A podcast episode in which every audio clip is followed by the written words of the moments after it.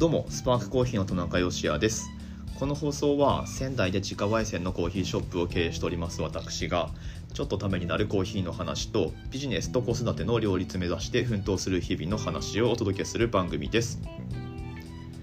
さて今日もやっていきましょう。まあそんなわけで仙台でコーヒー屋をやっております私の個人チャンネルっていうことになってますけれども今日はまた奥さんと一緒に配信をしてみようと思います。でお話しする内容としては今日あった出来事についてをまあ何て言うんですかね v Vlog じゃないしなんだろうボイスログみたいな感じでお話をしてみようと思います。是非最後までお付き合いください。本日は4月の15日金曜日の放送です。はい改めまして出てきていただきましょう。よろしくお願いします。お願いします。はい。匠バリスタでございます。はい。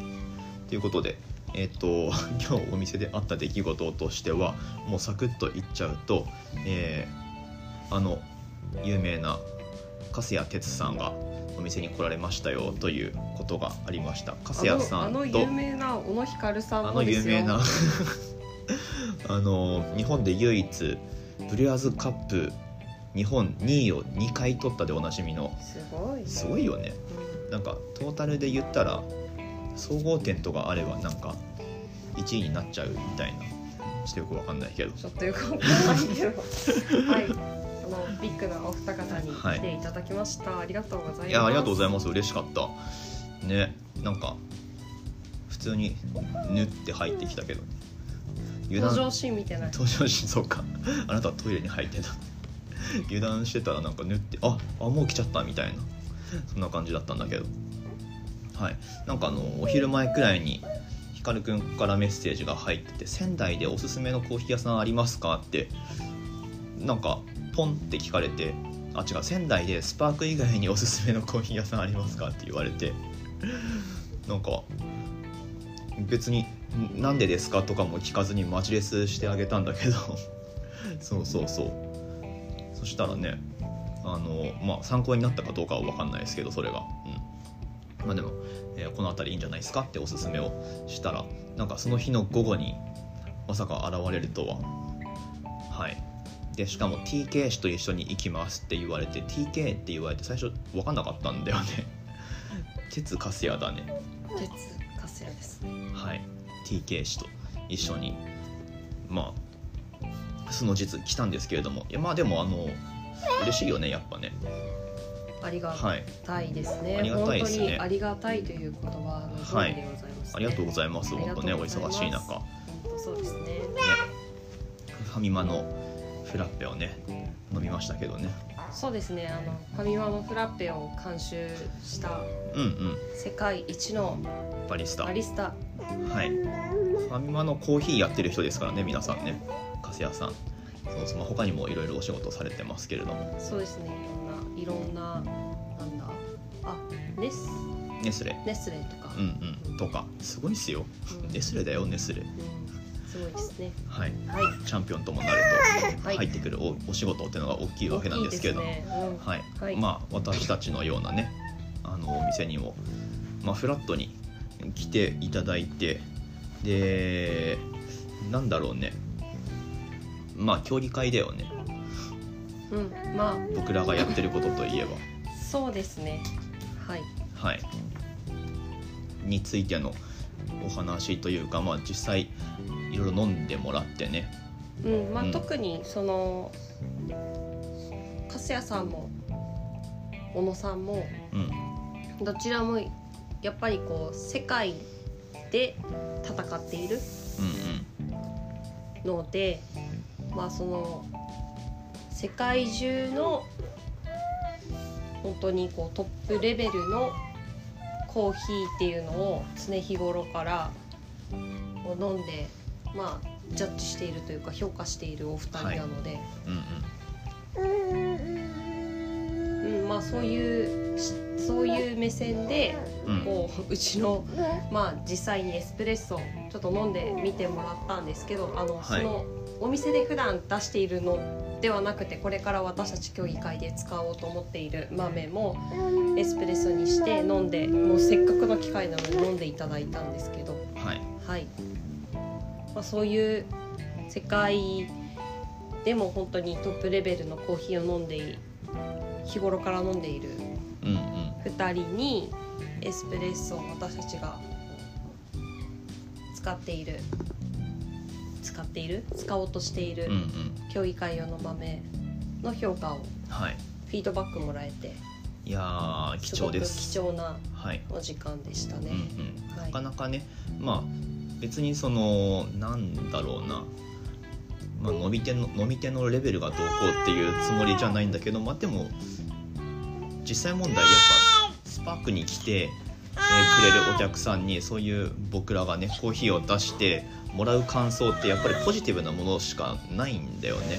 うん。まあ、そうしかなりえないというか、うんううん。ん、なのでなんかそういうフラットにうんきちんとこう あの評価をしてくれる意見ってすごく、ね、特にお店を自分でやってるとあの上司がいるわけでもないので、うん、貴重だなっていうふうに思うわけですね。うん。うんうんまあもちろんなんていうかつ通常お店で出しているものに関しては私たちがこれがお店でお客さんに体験してほしいコーヒー体験ということでもう完成されたものとして出してるうんうん。ので、お店で出すものの完成形を出してるので、はい。まあ、それに対してのアドバイスは特にお客さんには求めないしそれで満足していただければ OK っていううんうん。ことなんですよ。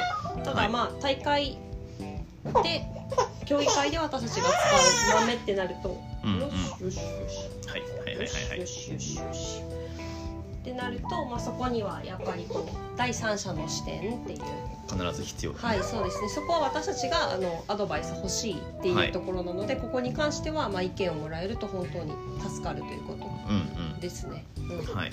あの特にこうお店でまあ全然ちょっと違うけどもお店でパンケーキやった方がいいよとかそういうふうなうんアドバイスとか本当にいらないんですけど 私たちが大会に出る上では、まあ、あの評価されるものとして出しているものなんでそれに対してのフィードバックっていうのはやっぱりそういう世界でもトップレベルのコーヒー体験をしている2人からフフィードバックもらうっていう機会は本当に貴重。貴重だね、まあ、私たちが本当にそれはお金を払ってでもいただきたいアドバイス、うんうん。評価なので、うんはい。もう本当に良かったですね、よかったですね、さあまモチベーションもすごい高まりましあそうだね。なんかたよしよし。このタイミングで意見もらってすごく良かったというかまだまあ大会多分この辺にあるだろうっていうタイミングよりは時間があるのではい。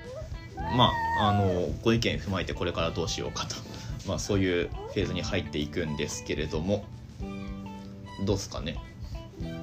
そうですね。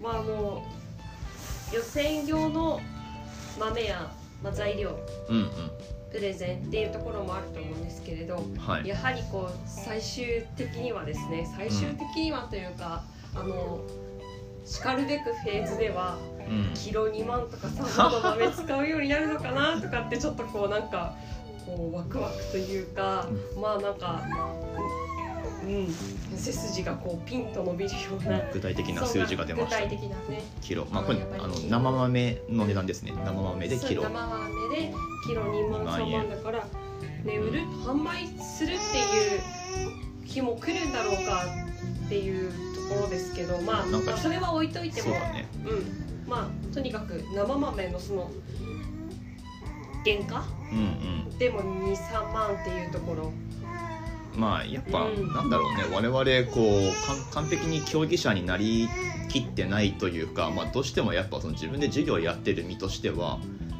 ねなんか 100g いくらで売んなきゃいけないからどうこうみたいなことって俺考えてないつもりだけどでもどっかでやっぱ多分考えてんだよねきっとね。そうですね。ビジネス もやはりこうそうですね。でなんか何キロ2万3万とかっていう豆に対してなんかこう若干バカにしてる節もあるというか自分自分ではこれ意識してないですよ。自分では意識してないけど。私はすごくそういう豆もいつか扱ってみたいしうんうん。販売できるなら販売してみたいもちろんもちろん。そうそうそう。まあ、その場合キロ2万3万だだかかららそこでビジネスを考えてしまうと多分踏み切れないんだよね。まあ今の今の時点でそれをビジネスにっていうところでは、うん。うん、現実的ではないなっていうところはありますけれどでもやっぱりチャレンジしていくからうんまそのビジネスはもう置いておいてでも使うっていうフェーズは来るだろうなっていうのを私はそうそうそう、はい。順序としてこうまず競技者としてそういうそうね。なんかあの、はい。お金のことをとりあえず置いといて、もう勝つにはどうすればいいかっていううん。のを考えたそうですね。結果として使うんだろうねうん、多分ね、そうですね。はい。まあそんなわけでポジティブに私はでもワクワクしますね、もちろんもちろん。いつかそんな豆も使ってみたいと思うし、うん、キロ10万とかね実際あるしね。実際あるしね。はい。まあ、はい。うんうん、そんな日も多分来るんだと思いますけど。きっときます、はい。はい。まあ現状からどうやって予選突破ってところにまず持っていくかっていうことなんですけれども、まあ、現実はい。的なところを言うとそうですね、うまあ今使う豆でもまあとりあえずまあやれることはやって。戦にはいける、そうかなっていうのは。うんうん。うん。はい。いろいろこうまだ全然試せてないので。そうですね。そうそうそう。これからねまだ少し時間あるのでいろいろやった上でまあ豆買えるなら買えるでうんまあ今持っている豆でも私はできるところまでまだ検証が始まったばっかりなのではい。ややれることはやってみてから。そういう感じですね。うん。はい。なので使いたいな。うんうん。そうだね。今のエルサルバドルのエル・カルメンっていう農園の豆なんですけどうん芸者私のはね。うんまあだいぶいいと思う。うんいいと思いまだいすぶいいと思う。ただそこに私がこのストーリーを見つけることができるかが課題になるかな、はい。うん、見つけることができたら競技でも使うと思います。なのでまあその辺はなんだろうね。お客さんもある程度巻き込んでやっていければと思いますけれども、はい。まあ、特にプレゼンの練習とかっていう段階になってきたら、ううん、あの前に座ってもらってっていうことをまあこれ以前からね大会に出場するにあたっては仕上げの段階ではお客様にお願いをしてるんですけれどもまあ多分そういう、えーフェーズにも入ってくると思うのでんはいまあそのあたりになったらまたお知らせはしますけどね。はい、はい、というわけで今日は本当に粕谷さん小野さんありがとうございました。ありがとうございありがとうましたございました。聞いてますか、粕谷さん？ひかるくん聞いてる？はい、まあまあ、あの、ここからまた頑張っていこうと思います。というわけで、今日の放送の詳細欄には。えっと、粕谷さんのというか、まあ、この2人の YouTube チャンネルがあるんですよ。うん、まあ、もちろんね、粕谷さんメインで喋ってますけれども、実はあの小野さんがいないと成立しない YouTube チャンネルっていうのがありますので、詳細欄にリンク貼ってあります。もうあのすでに何本か動画が面白いのが上がってまして先月スタートしたのかな？はい、えー、粕谷さんの YouTube チャンネルですね。詳細欄に貼っておきますのでぜひそちらもチェックをしてみてください。だいぶ面白い内容になっていると思います。はい、えーこのポッドキャストへの感想ですとか質問なんかは Twitter で僕をメンションしていただいて何かしらつぶやいていただけますと声で拾ってお返事をしていきますしあとはスタンド FM というアプリでも配信をしております。そちらだとコメントができますので質問とか感想とかございましたらどしどしお寄せください。はい、スパークコーヒーのオンラインストアは楽天市場に出店しております。本日は5のつく日ということでエントリーしてお買い物していただくとポイントが少しアップしますよというお得な日になってます。お買い物マラソンもまだ実質今日までかな？開催中だったと思いますので合わせてエントリーをしていただいてお得にお買い物されてみてください。ということで明日の放送でまたお会いしましょう。明日はちなみに仙台コーヒーフェスの予定です。土曜日16日土曜日ですね。常禅寺通りで。エスプレッソを抽出します。はいお待ちしておりますんでドリップしません。エスプレッソをお楽しみいただこうと思っております。そちらも楽しみになさっていてください。ということで明日の放送でまたお会いしましょう。美味しいコーヒーで一日が輝く。Good Coffee Sparks Your Day スパークコーヒーの田中義也と田中匠でした。こうちゃんでした。バイバイバイバイ。